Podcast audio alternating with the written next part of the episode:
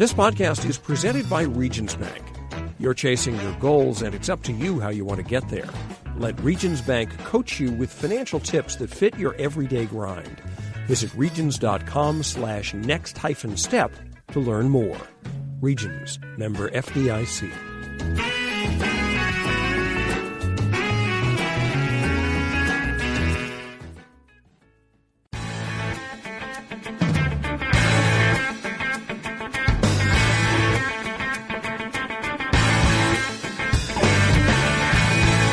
Hello, everyone, and welcome to the AP Top 25 College Football Podcast. I'm Ralph Russo, the college football writer with the Associated Press. My guest this week is Max Olson, national college football writer from The Athletic. We'll hit on some interesting news in college football that has broke over the last few days, starting in Alabama. Longtime strength and conditioning coach Scott Cochran is leaving Nick Saban to join Kirby Smart at Georgia. What does this mean for Alabama, Georgia, and Cochran long term? Colorado has a new coach in Karl Dorrell. Who saw that coming? And I'll talk to Max about a story he wrote about how the NCAA might need to tweak rules regarding number of scholarships a team can hand out on a yearly basis if it also has plans to make less restrictive transfer rules. Thanks for listening to the AP Top 25 College Football Podcast. You can find us on Westwood One Podcast, at Apple Podcast, and just about anywhere you like to get your podcast. Please subscribe, and if so inclined, give us a good review. It helps college football fans find us, and it helps us find more college football fans. And away we go. Joining me on the podcast this week, recurring guest, Max Olson from The Athletic, National College Football writer. Uh, Max, thank you very much for taking a little time out of your off season to talk a little news, a little transfers, and um, whatever else is going on in college football. How has your off season gone? Man, I'll, be honest with you. It doesn't really feel like an off season yet. You know what I mean? Like it's like I see, I start to see these pictures pop up on my TweetDeck of like oh, Stanford and Vanderbilt and Texas Tech are practicing, and it's just like, come on, give us a give us a break, give us a little time off here, you know? Yeah, not to mention you do a lot of hard work around uh, around signing day. And you look Yeah, back at the that's true. classes and things like that, which are very good, which are excellent, excellent work, and that's uh, that's a lot more intensive than I prefer to be in uh, January and March. After, excuse That's me, true. January and February after the season is over. That's I, that's good. I I admire your ability to kick your feet up a little bit in uh, in January because you know it, it's just like it's just such a 12 month sport now. Yeah. Just e- it, every year it feels a little more, and then you know of course you have. And then you have rare deals like this where you have a coaching search that goes on into late February and stuff, and it's just like now it's spring ball, and then it's the draft. amazingly right. The there was still an FBS team looking for a power 5 team looking for a head coach as spring ball was starting for other teams.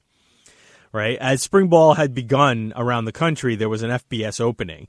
And if you want to look at the coaching carousel because that's what really sort of I, in some ways that defines the season the coaching carousel started on September 29th when Chris Ash got fired Oh my gosh! and it closed on February 22nd, I believe it was, right? A couple of days ago when uh, Mel Tucker became official. Not even, no, excuse me, uh, uh, February 24th. It was yesterday morning. We are, we, we are recording this on a Tuesday. It was yesterday morning when that became official, or maybe it was Sunday morning. I'll, Of uh, Karl Karl Dorrell at Colorado, yeah, that's right. yeah, Karl Dorrell at Colorado. And of course, now big news becomes assistant coaches moving. Like that stuff that used to be sort of just in the transaction wire is now something that gets covered a little more intently. And I want to start here. One of the more fascinating moves of the offseason came about 24 hours before we're recording this podcast, and that is Scott Cochran, the longtime strength and conditioning coach for Nick Saban. He has been Saban's lieutenant. He has been his right hand man. There is only one other thing more consistent at Alabama, you know, over the Saban era, other than Saban, it's Scott Cochran. He is leaving Alabama to become an on the field coach at Georgia for Kirby Smart. Uh, the assumption has been special teams because they have an opening there it's hard to get my mind around what exactly how big and how big a deal this is. I'm wondering when you sort of heard the news and have a few have had a few hours to process it. What do you think is going on here? Yeah, I think uh, I, I was in some interviews yesterday when this was going down, and I stepped out and saw that on Twitter, and I think I think I responded with the exploding head emoji because I, I just can't I couldn't believe it. I mean, look, there's this has been a possibility in past years. Um, because of how, how close Scott Cochran and, and Kirby Smart are. We remember, you know, we've heard stories of people trying to make a run at Cochran. I believe even Lane Kiffin tried to when he, he went to Ole Miss. Um, but it's hard to like. I mean, what what's even like the sports comparison for the Ralph to help people understand what it means when Nick Saban and Scott Cochran are no longer working working together. Like I I can't even think of like a sports parallel to that. I'm trying to think of in the NFL like was there an assistant who was with a, a head coach for such a long time that in some ways the assistant became just as important. You know, Dick LeBeau is a guy who was a defensive assistant for a long time in the NFL, and he was very successful. But he also was at a couple of different places. He was at the Steelers. I think he was at the Bengals. Mm-hmm. I mean, is it? Um, are you a big baseball? It's like if it's like if Oprah and Gayle stopped being friends or something. Like, like honestly, like uh, there's not even because it's it's not just it's just like yeah. an, an all time great duo in college football, and, and, maybe a lot of fans don't maybe totally understand that. Um, but that's that is how that is how highly um, you know Scott Cochran is regarded inside that program, and and regarded by people who have to face Alabama. That this guy is um, you know, this is the guy that that runs the program throughout the offseason, and clearly the results have been unbelievable. Right, because he's not just the guy building up the bodies, going through the mat drills and telling you how much to lift on Tuesdays. He is, and this has become the case throughout college football. And in many ways, it started with uh, Mickey Marotti, who the equivalent for Urban Meyer for many years um, yeah. as a strength and conditioning coach. And like this is the model, and Cochran is, is sort of the, uh, one of the people who sort of made this model, which is your strength and conditioning coach sets the tone for your program, sets the culture for your program, yes. and to a certain degree becomes the uh, voice of the head coach when the head coach is not supposed to be around. Whatever the head coach's agenda is, when the head coach can't be around at certain times of the year when he can't be around the players, the strength and conditioning coach is the person who's implementing the head coach's off-season vision. And that's cor- what Scott correct. Cochran has been. That's that's the I mean, and that's those guys have kind of created that model where um, you know, where it's Marotti or, or, or Cochran, where you're the head coach essentially of the program from January through July, you know, with the exception of spring ball. And so um, this is, you know, when when you you know we all love to talk about culture and all that kind of stuff. That guy's the culture. He he is the culture. He sets the culture. And um, you know, I, certainly. So so there's there's lots of different ways to break that down. I think the first thing that comes to mind for me though is like just like you have to admire it as a chess move for Kirby Smart because that's what it is. It's uh, it's kind of immaterial whether Scott Cochran like is an expert in, in special teams. It really doesn't matter. I mean, the fact is you are not only are you you bringing him into your program to make everyone better and putting him on the road, which I think is going to be really fascinating. I think he'll be very effective as a recruiter, but you are also taking away an unbelievable advantage from you know one of the programs that stands in your way of competing for national championships, right? So that's it's it's almost for if you're Kirby Smart's point from, from his point of view, it's a huge addition to Georgia's program, but it's an even bigger loss for Alabama. And the thing I have had a hard time grasping, and I don't think it's possible to answer this. I really don't. I don't think it's possible to sort of quantify because we're trying to do it now. Like it's a huge loss, but because Cochran has been there for such a long time and because sure. Alabama has is the monster that it is and it loses a lot of other pieces and just keeps rolling along as a death machine. Mm-hmm. So I can't help but wonder at this point are things rolling? In other words is the culture that Cochran has helped put in place is that now so strong that it doesn't necessarily need the guy In other words, at, at, at, a certain point, has what you created become so good? It's not about you; it's about sure. the structure. And I, am not saying like we don't. I don't think either of us can answer this here. That's a to be determined. But that's what's fascinating. Like let's we'll yeah, like yeah. what is the value of Scott Cochran to Alabama and.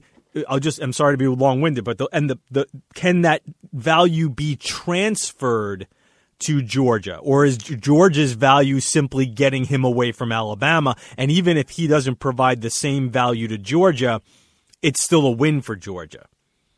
Yeah, it's there's there's a lot of different um, there's it, it's just such a fascinating topic because there's a lot of different um, aspects to that.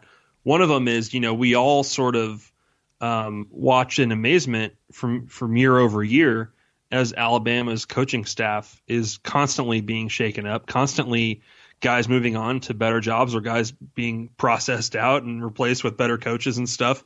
And we wonder how does Alabama succeed without stability on their coaching staff? Well, Cochran and Saban are why. You know, now you you, you bring up something that's important here, and that's to, that is to point out that Scott Cochran held that role for for 13 years, right? And so I, I think it would be natural for some people to to maybe have the opinion that you know maybe maybe it was time for a new voice in that room, right? I think that's probably the Alabama spin is. Um, you know, Cochran did, a, did an unbelievable job, but 13 years is a long time for anybody, and maybe maybe players, it's time for players to hear a new voice in there, and certainly Alabama, um, the, that strength job opening up you're you're going to get a few resumes for that one, right? That's probably the best job in the country in terms of, um, in, in, a lot of ways. They probably can pay more than people. They they I believe they've just opened up an entire you know sports science facility and stuff like that. And so if you're Nick Saban, you say, all right, we'll go out and get the best strength coach in the country and keep doing what we do and, and give them the resources. I know it, will be interesting to see can they sort of can that be a smooth transition, um, but certainly I, th- I, can understand the Alabama spin. I think it's I think it's dishonest for Alabama folks to spin him as oh he was kind of overrated and stuff because he wasn't. But I can understand the point of view of um, look, this is Alabama. Everyone's replaceable when you mm-hmm. have Nick Saban in charge, right? And so we can go go out and get the best and uh, and and maybe get even better. I, I think about what Scott Cochran also brings to the idea what he brings to Alabama or what he has been bringing to Alabama, not just from the, also from the sense of what voice he gives to the the players. In other words, what he means in relationship to the players. What does it mean to Saban if you no longer have your confidant? If you no longer have this person who is very much in tune to your vision? And I think back to when Ryan Day took over for Urban when Urban was uh, suspended last year or 2 mm-hmm. years ago now. And I remember talking to Mickey Marotti about this, and he had said, "Listen, you know, I went because again, Urban and Mickey Mariotti are of the same brain to us, almost to a certain yes. degree. So when things were in really troublesome times at Ohio State, Mickey sort of stepped up to Ryan day and said, "Listen, I got you on this. Like, I'll, I'll, we'll make sure the kids are doing the right things, and you can just concentrate on getting the game plans together and getting your stuff together." And then when they made that transition, Mickey and Ryan had become super close already and it was easier for the Ohio State program to transition away from Urban Meyer because Mickey was still there. So again, I only say that to sort of bring across just how important these people can be. And if Scott Cochran has that role, what I guess I wonder is how much does Saban need that confidant? How much does Saban yeah. need that lieutenant level person who is not just working the kids out, but providing a vision or seeing Saban's vision in a way that maybe Saban that maybe he anticipates it, right? And what does that mean yeah. to all the other coaches and all the other facets of the of that program? It's just it, will again it'll be really hard to quantify. But I, you know, I just, you know, I guess, I guess from, I, a, no, from honestly, a human. I think you're right. I think in, in that situation, isn't tr- the trust more important than the talent when it comes to that coach?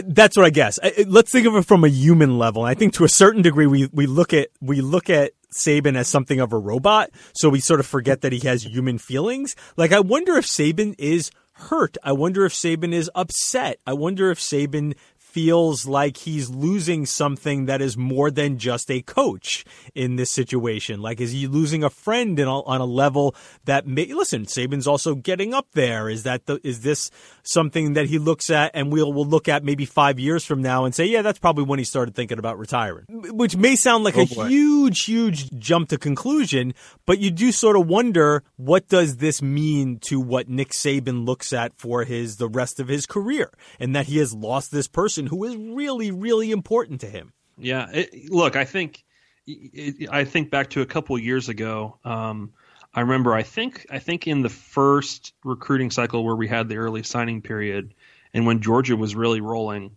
um, Georgia had the number one recruiting class in the country, and Alabama was in the top ten, but was not close to number number one there.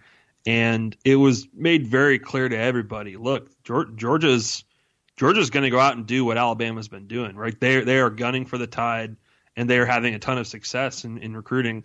And I remember um, you know, Nick Saban shook up his staff quite a bit after that. And I think they still, I think Alabama still ended up finishing with the number one recruiting class at the end of that cycle.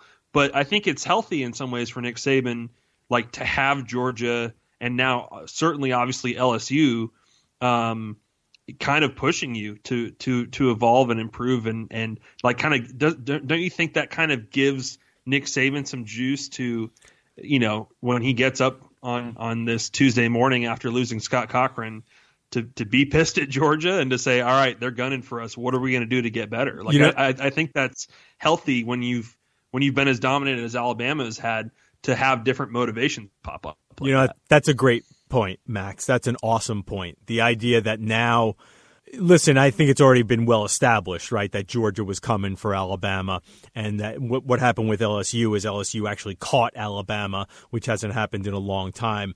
So no. you, oh. so I mean, we already knew the theme going into this season, short term, just going into this season was sort of Alabama reasserting itself. That there's going to be a lot of stories, even though it's only been one year that Alabama didn't make the playoff. My God, catastrophe in, in Tuscaloosa. There will be a lot of stories about how certain kids came back. Najee Harris came back. A few guys came back who maybe we yeah. thought weren't going to come back, and that the the theme will be Alabama is looking to restore itself after sure. a, after one year of getting knocked off. And you do wonder if now this is a way of Saban not just saying. Oh my gosh, my friend is gone. Who am I going to trust? How am I going to replace this guy? But it's a way the ultimate competitor, the uber competitive Saban now looking at this going, okay, this is not a problem. I will just now figure out a way to win without him, and that's a new challenge for me. Same thing, you know, and we're, we're we mentioned LSU here, but like you think when you know when when LSU beat him this year, and Ed Orgeron's in his locker room saying, you know, "F them, we're going to take all their recruits and all that stuff." You got to think that's that's getting getting the juices flowing for Nick Saban a little bit to know we got to we got to avenge this and we got to you know restore the order a little bit, right? No doubt. And the other great thing you mentioned about Cochran going into an on field role, which means that he can recruit on the road. Can't do that if you're a strength and conditioning coach, though I'm sure he was a pivotal part of the recruiting pitch when he they were getting guys onto campus, no doubt. But I think that's the most yep. fascinating part of this that he potentially, and we don't get a chance to talk to Scott Cochran much because you don't talk to assistants at Alabama they're off limits. Mm-hmm. But because they're in the playoff all the time, there are media days where all the assistants are forced to be available. So once a year, we at least get to talk to Scott Cochran. And you realize when you get those opportunities, he is he has the makings of being a potentially excellent recruiter. Well, let's take it a step further, Ralph. Like what if the if you're what if you're Scott Cochran and, and you're sort kind of sizing up these opportunities? I mean, doesn't it make sense for him in the back of his head to say, you know, if I go take this job at Georgia, what if this gets me on the path to, you know, becoming a head coach? Right. I mean, that that's something that that's a leap that we just you just don't ever see in this industry to, for a guy to go from, um, you know, renowned strength coach to you know the head job. That's that's something we've never seen, and you're never going to see a strength coach get hired straight out of that role into head job. But if you're Scott Cochran and you you've watched how things are done in Alabama for more than a dozen years, and you you know how to bring the energy to a program like that. Like if, if he can do this for a few years and, and rise up a bit, wouldn't that be I mean, how significant would that be if if a Scott Cochran could be in the mix for jobs like that? It sounds a little weird because it hasn't happened before, but the more right. we talk about what a, a head football coach at a college program is, and realize coaching the coaches, creating the culture, cultivating a brand, frankly, uh, mm-hmm. recruiting but o- overseeing an operation that is a recruiting department that is now dozens of people between personnel, assessing the personnel, and doing all the media and marketing that it takes to get your message out. You know, we've always talked about how coaches are CEOs going back to the Bobby Bowden days, but it was always mm-hmm. sort of done so in a colloquial way. Now it's more literal. I mean, these guys really are CEOs. And if, if it's all about creating the culture cultivating a brand, who is better to do that than a person who has been in charge of that? That has been Scott Cochran's job, you know, more so than anybody else. You know, right, writing up ball plays is going so far down on your list of, of qualifications for head coach. Maybe Scott Cochran is the perfect guy to uh, uh down the road become a head coach. Well, I mean, look, if, if a coach puts in two or three years as an offensive coordinator or defensive coordinator at Alabama, um, they're probably going to get a head coaching job off that, and it's probably going to be a job in the SEC, right? Like we all know that that that ADs are are certainly very eager to hire um, Nick Saban's, uh, you know, off of Nick Saban's coaching tree and, and people that have come from Alabama. So, um, you know, why hire someone like Sark who has a couple of years there when you could have hire the guy who helped build the whole thing. It's a fascinating conversation on what Scott Cochran means. And again, I think we'll have a better it, we can all speculate, and it's fun to speculate what it might mean to Alabama and what it might mean to Georgia and where this could lead Scott Cochran. But really trying to figure out the actual value here is something that maybe in two or three years we'll get a much greater idea of what this move meant and and the ramifications of the throughout the SEC. So I want to take a quick break here. I'm talking to Max Olson, national college football writer for the Athletic.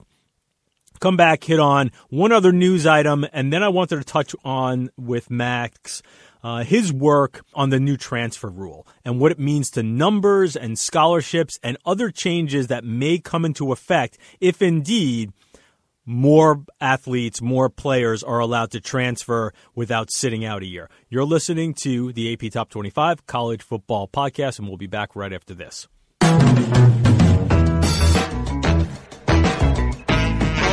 This podcast is presented by Regions Bank.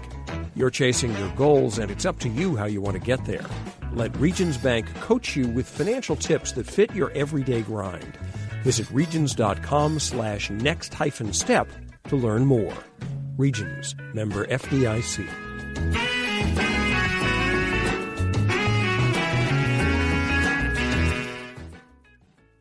And we're back on the AP Top 25 College Football Podcast. I am talking with Max Olson of The Athletic.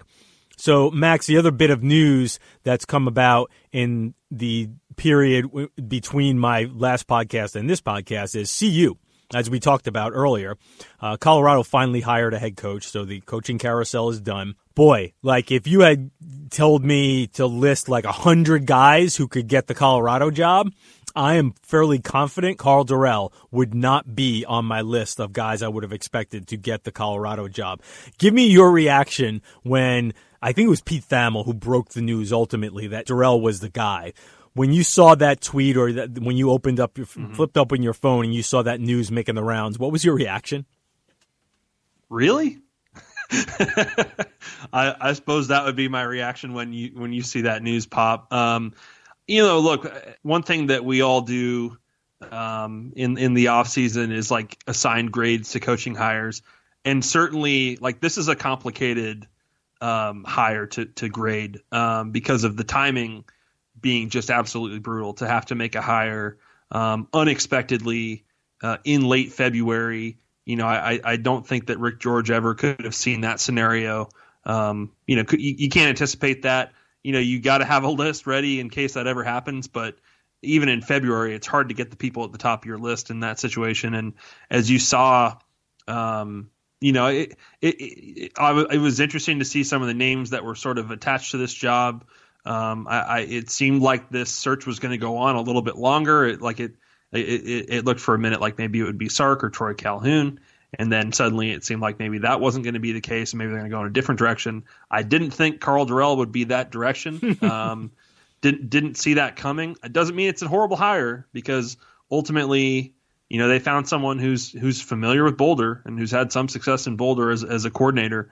Um, but that was from '95 to '98. That was a that was a very long time ago, and uh, you know now because of because of the fact that Mel Tucker has taken you know pretty much his whole staff to uh, East Lansing with him. Um, Karl Dorrell is in a really tough spot here where you got to hire staff quickly and then boom, get get ready for spring ball. I I, I feel for these players that, that they have to go through this transition and um, boy, it's it's going to be this this year one is going to be uh, fascinating for Karl Karl, Karl Dorrell and I don't know like how, how do you how do you turn that into a really successful first year when kind of these things are stacked against you like that. Yeah, they are literally weeks away from starting spring ball. They're less than a month uh, than starting spring ball at Colorado. Um, yeah, you know, I I think it's easy to sort of make fun of the move, honestly. And I think well, at least a few people might have because because again, he hasn't coached in such a long time. He was the Dolphins uh, receivers coach. It was a name that nobody had thought of. He did an okay job at UCLA, and in retrospect, he probably did a better job at UCLA than given credit for, considering how UCLA has done uh, since he left. So maybe he should have gotten a little more credit for how he did it at, at UCLA. Though he, again, it was an okay job. You never know how these things are going to play out. I have told mm-hmm. people I have gotten myself out of the grading of the hires business because who knows, man? I mean, so often you find, you look at a guy and think that's a perfect fit, and it works out terribly. And you look at a guy who you think, boy, I'm really skeptical about that, and it works out great. So we'll see how that plays out. The initial thoughts to me were mostly about kind of what you said, uh, as far as where do you go from here? How do you make this a successful first season when you're throwing this all together so late? The other thing that strikes me is this, and it, it sort of speaks to who is in charge of hiring these coaches. And I don't mean the ADs. I mean, who are the people behind the scenes who are sort of pulling levers for their guys?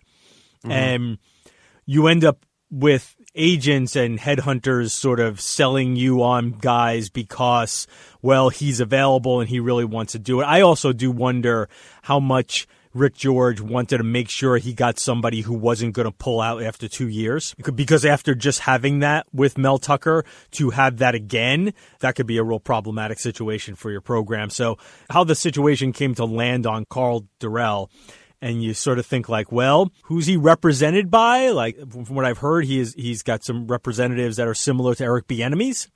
Uh, mm-hmm. So maybe there was a relationship there between Rick George and the people who and some agents. So you become comfortable with some people and they sell you on somebody else. If you can't get the guy you want, what about this guy? I also do think there might have been a situation where Rick George might have looked around and said, you know what? I might be able to get this young coordinator here or this up and comer here, but I really need to get somebody who's going to be super excited to be in this job and stay yeah. for a few years. Yeah, but it, it, it's an interesting dilemma there because I, I, don't know.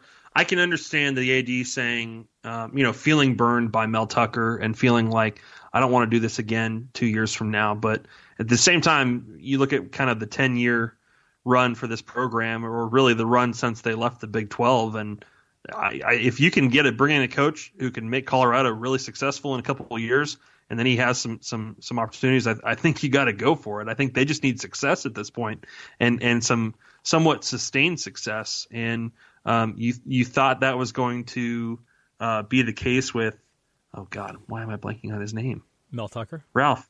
No, before him. Oh, uh, Mike MacIntyre. Mike MacIntyre. Right, Mike right. Mike MacIntyre. Excuse me. Yes, yeah. it seemed like Mac, Mac, Mike MacIntyre was was going to be able to point that thing into the right direction of you know sustainable success, and that that fell apart. But um, I, I, don't know. Yeah, it, it's a fair point. It's a fair point that you, you want someone who's eager to be there.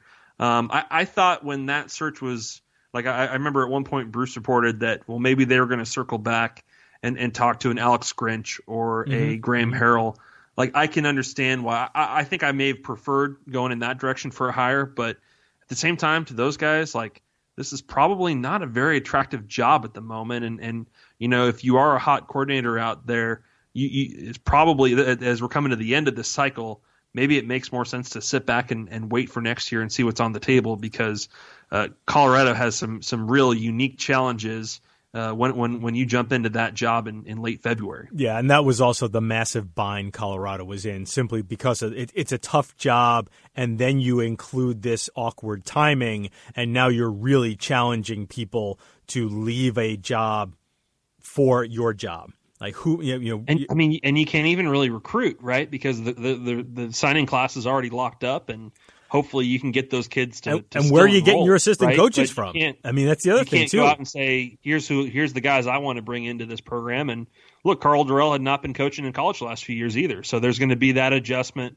of of you know you know he was last at, at he was at Vanderbilt in 2014, didn't have a very successful run in his his one year there as OC, um, but you know pretty much every job he's had otherwise since he was head coach at UCLA was in the NFL. So I think that that piece of it will be an adjustment as well. All right, let's talk about transfers and some of the numbers crunching you did. There is going to be change coming in the NCAA. It's not going to be a legislative change. It seems like the next step in the transfer saga is a change to the waiver system, which would sort of mimic the one time exception for athletes to tr- uh, transfer one time without sitting out. It happens in other sports. I know as, you know, fans of college football and college basketball may find that hard to believe, but it happens in other sports and they're trying to recreate that in college football and college basketball. The way to do it in a short term way is with a waiver situation where basically if you're in good standing with your school and the school doesn't have a problem with it, you can transfer and go play right away. It will open up a lot more opportunities for kids to play right away. Part of the issue with that though is it might also open up more or make it more likely for more kids to transfer. And it becomes a little bit of a numbers crunch when it comes to scholarships because even if you if you lose a transfer, you can only sign so many kids per year and even if you lose a transfer, you don't necessarily get that scholarship back immediately to use. So uh, that's the I, I say all that to sort of give a, a little background on what the numbers crunching you did and where you think this thing could be headed and what possible solutions that might need to be embedded in any transfer rules when it comes to recruiting and signing. Yeah, so my curiosity was was certainly as as the news um, comes out that you know it seems like we're heading in the direction of a one time transfer exception. Um, you know, certainly I think most people the the gut reaction to that um, and and the fear mongering you hear from coaches uh, around an idea like that is is oh my gosh, there's just going to be so many more guys that uh, that transfer if you give them a freebie basically. And so I wanted to look at well, well what, what would happen if suddenly there were many, many more players transferring? Because we've already got a lot right now. We've already, frankly, got too many players transferring at the moment. Um, in, in this this cycle of it, which starts in in August, um, you know, of, of 2019, um, there's been more than 1,100 FBS football players who have put their names in the into the transfer portal. 750 of them or so are scholarship players. Um, and I, you look at where they're ending up, um, and and there's still there's still you know 860 players that are still active in the portal. Uh, I, I think that number is probably a little bit less, but still more than 800 players um, still waiting to find a school. And um, you look at where they're actually ending up, and, and I found that um, of the ones that have enrolled at schools, about about about 44% of them have to go to the FCS level or Division two. And, and even I found that there are 20 players who went into the portal as, as scholarship players and and uh, enrolled at schools as walk-ons because they couldn't get scholarships. So the fact that schools right now are limited to just a hard count of 25 initial counters or 25 scholarships in a recruiting class means that they really only have room to take a couple transfers in a year.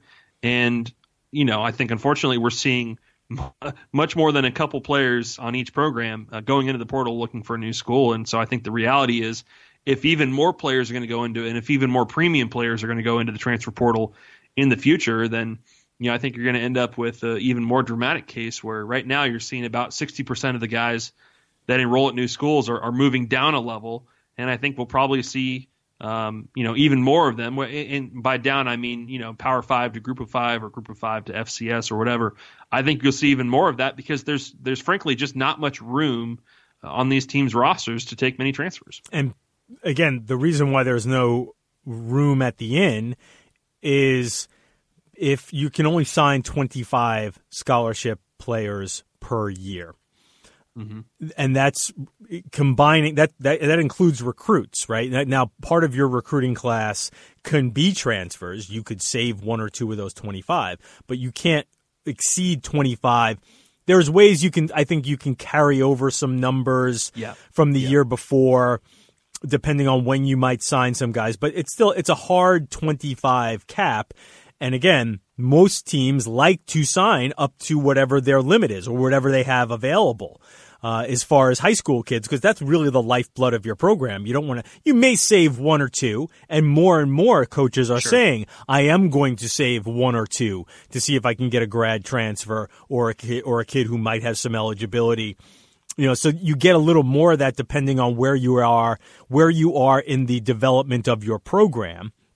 But a possible fix to at least well, it wouldn't fix the numbers to the, what you're seeing, but it could fix a little bit is the idea of, well, maybe we loosen up that number 25 as a hard cap. And there's some possible yeah. legislation to do that, which is not necessarily related to this, but it's sort of indirectly related to this. Yeah, and that's, you know, Jeff Long, the AD at Kansas, has been pushing for this for more than a year. Um, he was able to get the Big 12 and the MAC to team up on this proposal, which is is ready for a vote, and I imagine probably will get voted for here and and and you know enacted in, in, in time for August. Um, but it's not that much of a it's not that dramatic of a change. Now, what Kansas wants to do is is loosen it up so instead of 25, um, you can take up to 30 in a year. However, um, because they don't want people over signing like crazy um, and taking advantage of that, uh, they still set a limit that in a two year period you can only sign 50. So it's really not changing yeah the numbers that much it's just changing that oh and maybe in some years you take 28 and then the next year you take 22 right mm-hmm. so it gives you flexibility and and you could look at it and say well that's just that that is going to create a lot more spots for transfers potentially but but not really not really over a 2 year period so um you know and, and and look the NCAA after how Ole Miss and others you know, took advantage of oversigning and, and you know, brought together classes of 30, 35, 38 players. Um, we're not going to go back to that. Right. Um, and, and so, just to make people understand, the biggest problem with that is you are clearly kicking kids out at that point. Yes. If you're oversigning yes. to that degree, you are you are absolutely without question saying there are kids on my roster which, who are not going to be here anymore. And right. you, and you and have so, to work to do that. Yeah, yeah. And so now now look from from a coach's point of view, now they obviously they have their opinions on, you know, where we're heading in terms of, you know, they they certainly are very fearful of anything that resembles free agency, but you know, one complaint you, you often hear from coaches and and it, I understand it I understand their point of view on this is, you know, if if you're a program that has had um, you know, three, four, five players go into the transfer portal in the offseason, it, it makes sense for them to say, well, well, why shouldn't I be able to go sign three or four or five players to replace them, right? Mm-hmm. You you would think that how do I get that number back? Of course, the the the fear there and the reason why I, I don't think you're going to see that kind of legislation coming up here is because then you can really you know you can really process your program and push 20 guys out and bring 20 guys in, right? Like it that will be you, you know you would see programs try to take advantage of that if there's kind of a one for one deal there, right? So it's it's tricky to kind of find the right way to do that. And and right now, the just the reality is is you end up with even if um, this rule changes in August, um, and and schools can take 28 or 29 in a class. Um, it, it, doesn't really mean that that many more players are, are getting spots on FBS rosters. Yeah, I do wonder if you can come up with some way, as opposed to what you had m- mentioned when you say one for one. So, in other words, if I lose one, that means I can get one back. And you explained why that could be a little dangerous? Because at least from the kids from the kids' point of view, because suddenly all, of a sudden, like right, I can just start pushing kids into the portal and say, now I get that scholarship back. And trust me, that already sort of happens to a certain degree. That, yeah, that's yeah. how we get over signing. You know, absolutely. Right, right. I mean, I, I think you know one of the things that you know I've had coaches tell me, especially coaches who sort of live or or have spent a lot of time in that group of five level, and they'll tell you all the time. It's like, listen, that coach up there says he's worried about you know kids leaving, and I'll tell you that I got three kids on my roster because they were pushed out, right? Yeah, uh, of right. a Power Five program because they didn't, they weren't, they you know they were sort of told that like, listen, you can stay here or you can, you might be better off finding a place where you might have a little more success, which essentially means, you know, you're not going to play, but feel free to stay here, but you're not going to play.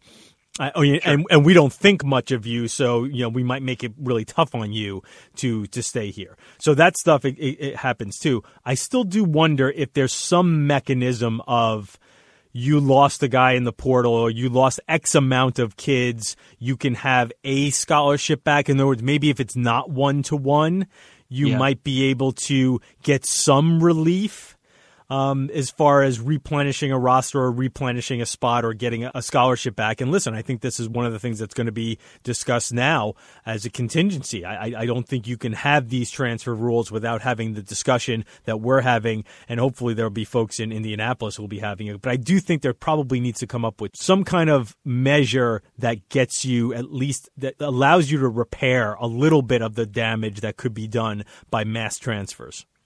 Yeah, I, am I'm, I'm with you. I, I want to ask you this because I'm I'm curious as we as we kind of look ahead to this transfer landscape with if you bring in the one time transfer exception and, and basically give players the chance to to leave a school and go to a new school and, and play right away once.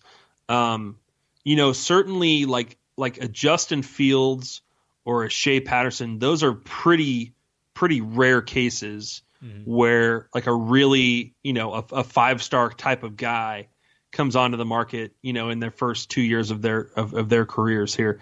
Do do you think like we will see more premium players decide to make moves in, in, early in their careers? Not not as grad transfers, but early on. Like, do you think we'll see a lot more Justin Fields types if we make it that much easier to transfer? Because I'm I'm a little bit skeptical of that, to be honest. I am, uh, and part of it, like you did those numbers about transferring down. There's a lot of talk that comes in the up transfer, right? And th- that's a term that gets used a lot in basketball more than football. Sure. But the idea that a really uh, a Power Five school is going to poach from a group of five. A group of five is going to poach from the FCS, and we're going to develop the kids, and then they're going to take them away.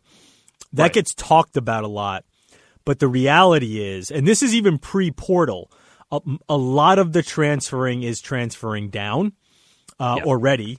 Uh, and a lot of the transferring, even transferring down, I think coaches that have a little bit more of a, a, a grounded sense of reality will tell you like listen we, we talk a ton about transfers but the vast majority of the numbers here is just depth you know it's it's a lot of kids moving around very few of them are stars or even starters. The the heavy movement comes from kids who, hey man, I, am not going to start here, so I got to find a, a, an easier place to play.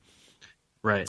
So that that's that's a way that's a my long-winded uh, way of saying that. No, I don't know if you're going to see a whole lot more Justin Fields, but here's the thing: you don't need a whole lot more. Even if it upticks a little bit, Mm-hmm. It's significant because it's a high, those those high profile players are the people we see, and they have major impacts on programs. So yeah, I'm gonna, and we react to anecdotal evidence a lot, right? Like that's because the thing you're talking about this the fear of well, what if the what if the Power Five start poaching the group of fives, right? Like people will point in this offseason to D'Eriq King going from Houston to Miami, mm-hmm. which we all know that's a, a very unique uh, circumstance there why D'Eriq King is choosing to leave Houston, but over time, like I remember when when Gehrig Dieter went from Bowling Green to Alabama, and it's like, oh, is that going to start happening a lot? It hasn't. It just hasn't. A couple times, it happens a couple times every year, but you know, it not in a really not not in a really like statistically like notable way. But we do tend to kind of get, we do tend to kind of fall for the anecdotes, right? Right. Well, remember when Vernon Adams, right? He was that was a big one. Vernon yeah. Adams transfers yeah. out of Eastern Washington, an FCS school where he had great success, to Oregon. Right after Mariota left, he was the next Oregon quarterback, and he did okay. And he and it was a big deal at the time because again, uh, uh FCS coaches were up in arms. Oh my gosh, we're going to become a farm system. Of course, not not recognizing or not uh, acknowledging the fact that so many FCS programs are built on the back with their, the backbone of the FCS programs of many FCS programs is FBS transfers, right? Sure. Yeah, there, there's all kinds, yeah, all yeah. kinds of kids who like who who get phased out of FBS programs and end up in FCS because they can play right away without waivers and all that nonsense. So you, I, I do think there will be an uptick but I guess again, going back to your the, your point about the anecdotes, I think the uptick might not be very big, but it will it will be high profile and it will have big impact when it does happen and it will seem more momentous. But the fact of the matter is, you know what? The, go back to Eastern Washington, right? Gage uh, Gubrud. Jabrud. Uh, yeah, Yeah, yeah, yeah, Gubrud, yeah. So made the same I move last we, year. but we both may be saying it wrong. I, have think no we probably are. But his first name is Gage, and there's not that many quarterbacks It is Gage. So and everybody go to Eastern Washington. I remember so, that. So Eastern Washington to Washington State last year, and people thought, "Oh, wow, that's a great move by Washington State because they were going to be looking for a new quarterback," and he didn't start. Anthony Gordon Nope, flew by him, and it really wasn't that big of a deal. Now, I'm sure it would have been nice for Eastern Washington to have him back last year, but Eastern Washington, I'm pretty sure, made the playoffs without him anyway. So, Right, like right. most of the stuff that comes about with transfers, the great lesson here, the overarching lesson is there is more fear mongering and worry about potential consequences and blowing those out of proportion than in reality when it finally happens. We will blow a lot of things out of report, proportion. We will fear monger. Coaches will. We will gnash teeth and complain and worry about all this stuff. And then there'll be a few tweaks and things along those lines, and there'll be a new normal here, but it really won't be quite as you know the change probably won't be quite as dramatic as we think it might be. Let me ask you Yeah, something. I'm- Let me ask you about I'm with this. you on that. Do you think this could be the end of the grad transfer rule? Yeah, you know, it's interesting. I hadn't really thought about how like if a player does that, that that's it, right? There's there's not really, you know, that that is using your tra- your grad transfer, but using it early, basically. But that's it? not. But not necessarily. No, not the way the rules are written right now. You'd have to change the rules. And the other thing that's also very interesting too, and you pay attention closely enough that you might see it because you have to really be a nerd and pay attention a lot, like me. okay. or have you noticed again a little anecdotal guys like transferring more than once like Yeah. transferring and then grad transferring because amazingly they still have eligibility left because they're getting in so early into school so they're graduating after two and a half years maybe they transfer at one point within their gra- or they're grad transferring they have two years left and then they grad transfer again Yeah, I know. It's it's weird. You see that a lot. You see that a lot in basketball too. Of guys somehow bouncing around to like four different schools. Um, Yeah. But you started. You do see it a little bit um, in, college football now, and and I, I've I've seen names pop up in the transfer portal where you're like, didn't that player just transfer a year ago? And yeah, it, it happens, and and sometimes that's because.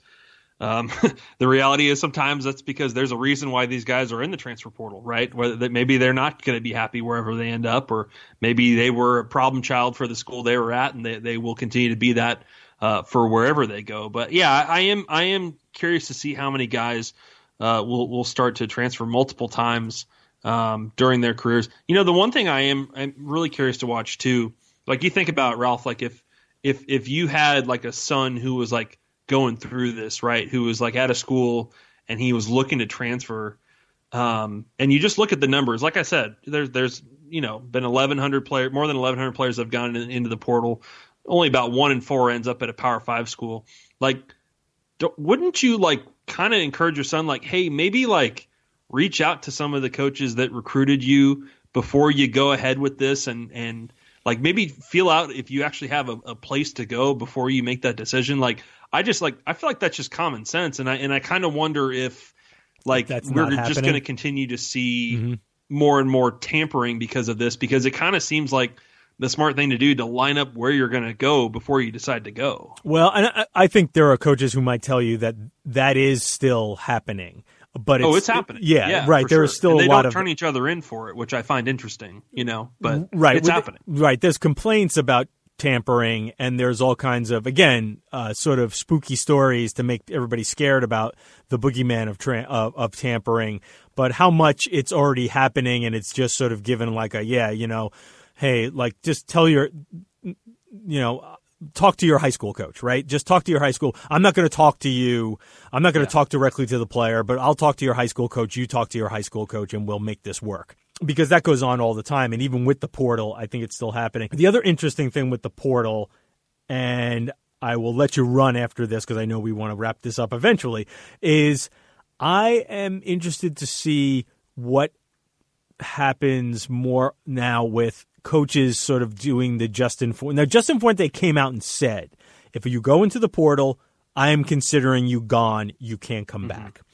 Yeah. The idea of entering and coming back, I don't think is what people thought of when the portal was created because they didn't want to place a situation where like as soon as you step in you're gone i they didn't, i don't think they, they they felt like that wasn't fair to the athletes and the other thing that that was discovered is the coaches realize, well, I might want that guy back. Like, like, like, like in some ways, it behooves me to let him take a pass through there, check things out. Maybe the kid's just upset. He had a bad semester. He just needs to blow off some steam. He'll go into the portal, do it, and come because guys do. They step in and they come back. I am wondering how that evolves over the next few years and if they might consider putting some either a coaches themselves make it team rules. Hey, you go in, you can't come back. Or, and I've discussed this at, at, an NCAA level, and I don't, they, they don't seem to have a good idea of how they can do it without it being unfair to the kids and creating some unfortunate circumstances where now kids just have no scholarships.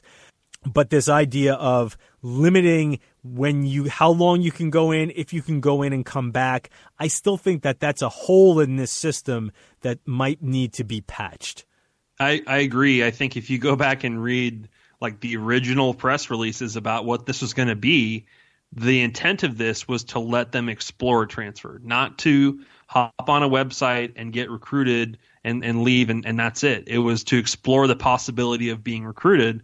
That doesn't mean coaches have to you know treat it that way. And so you have seen Justin Fuente, and I've talked to other coaches.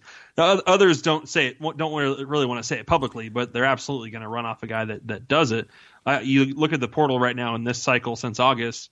Like I said, there's I think 100, 1150 um, players that have gone in the portal, and less than 50 have withdrawn. Right, and I think that number's pr- pretty low and pretty concerning. I now there there are going to be some coaches that if a player goes in the portal um, he should probably expect to see his his items in his locker, you know, in a box the next day. Right. And there are going to be some kids who the coaches are going to be, um, you know, sitting down in meetings and trying to talk through things and trying to figure out how to, you know, find a way to to get them to come back. So it, it's all very case by case. But yeah, I would. I would hope that, like, you know, David Shaw took a little bit of a different approach this offseason. Um, he told his players who were going to be graduates, you know, feel free to put your name in there and see what you can find. And and they had, you know, there was it was pretty publicized that they had more than a dozen guys in the portal, but all of them were grad transfers and guys looking for maybe where to play. Um, and a few of them have come back. I, I think that's an interesting approach that that kind of takes a little bit of the ego out of it. And and you'd like to see more coaches say, you know what, if you want to explore it, I understand that. And you know, it is hard for them to hold that spot um, but you would like to see it be a little bit more of an exploratory thing and not just a done deal because some of these these kids ultimately um, are making a mistake in in in thinking that there's something out there that's going to be a lot better. Yeah, I don't know if there's any a good legislative solution. I talk about like a patch or having something that could fill that, but in in in reality, what really should be filling that is just good faith player and coach relations. Really, you want it to be a situation where we will work this out amongst ourselves on a case by case basis, and the coaches will do the right things. And the players, quite frankly, they have to take some responsibility too, will do the right things for everybody involved, and people will act within a timely manner because it's it does strike me as a place where if you tried to make rules around it, it might make things worse. Yeah, yeah, I totally totally agree with you, and I it, it is int- you wonder if there's some way to create it where there's a time period where they can go in or whatever but yeah it's you know it this the, the reality is is this stuff's going to change and it's going to change pretty soon here. And uh, you know I, I i think ultimately you hope that like as i write about the the statistics of of players going in the portal and stuff like you just hope that they can can be well educated on what are the odds that they're facing if they decide to do so. And you know what's the likelihood that they end up playing FCS or a lower you know lower level uh, if they go into the portal and, and don't have people hitting them up. So you, you hope that players are making educated decisions because at the end of the day, I do believe a lot more of them are, are going to go in, and there's the same amount of spots each year. Max Olson from the Athletic, thank you so much for the uh, long and insightful conversation. I took you a little longer than I hoped for, Max. I hope I didn't make you late for anything. But thanks All so good, much for friend. yeah, thanks so much for getting together with me on the during the off season to hit a little news and uh, relevant topics. All right, appreciate it, buddy. Hope I see you soon. Absolutely. And now three and out, first down. We're talking hand sizes this week, so the NFL Combine must be here. I won't watch much of the combine, but to be fair, that's mostly because I don't get the NFL network on my streaming service. Otherwise, I would probably be consuming far more of it than is actually healthy. Second down.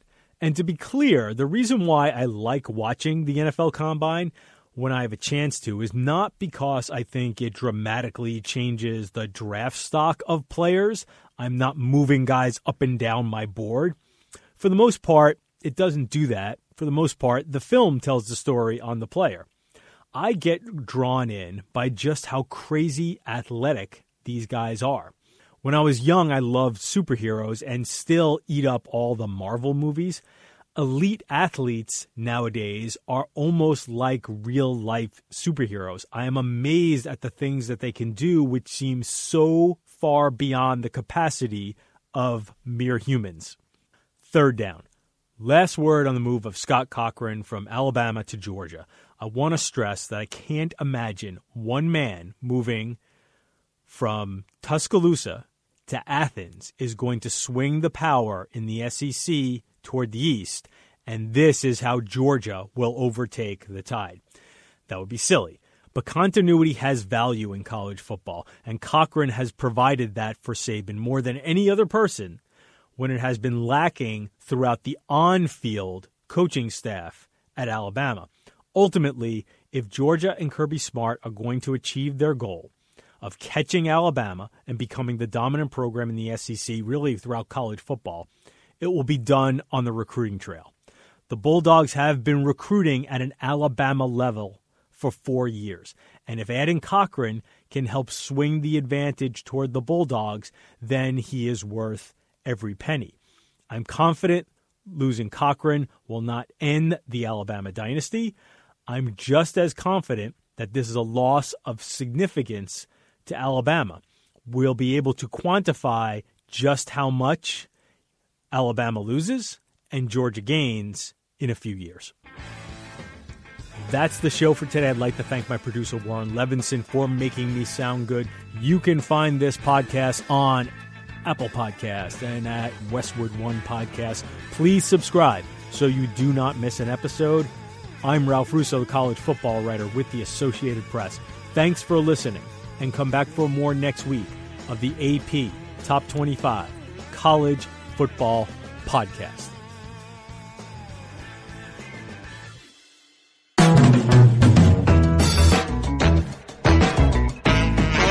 This podcast is presented by Regions Bank. You're chasing your goals, and it's up to you how you want to get there. Let Regions Bank coach you with financial tips that fit your everyday grind. Visit regions.com slash next hyphen step to learn more. Regions, member FDIC.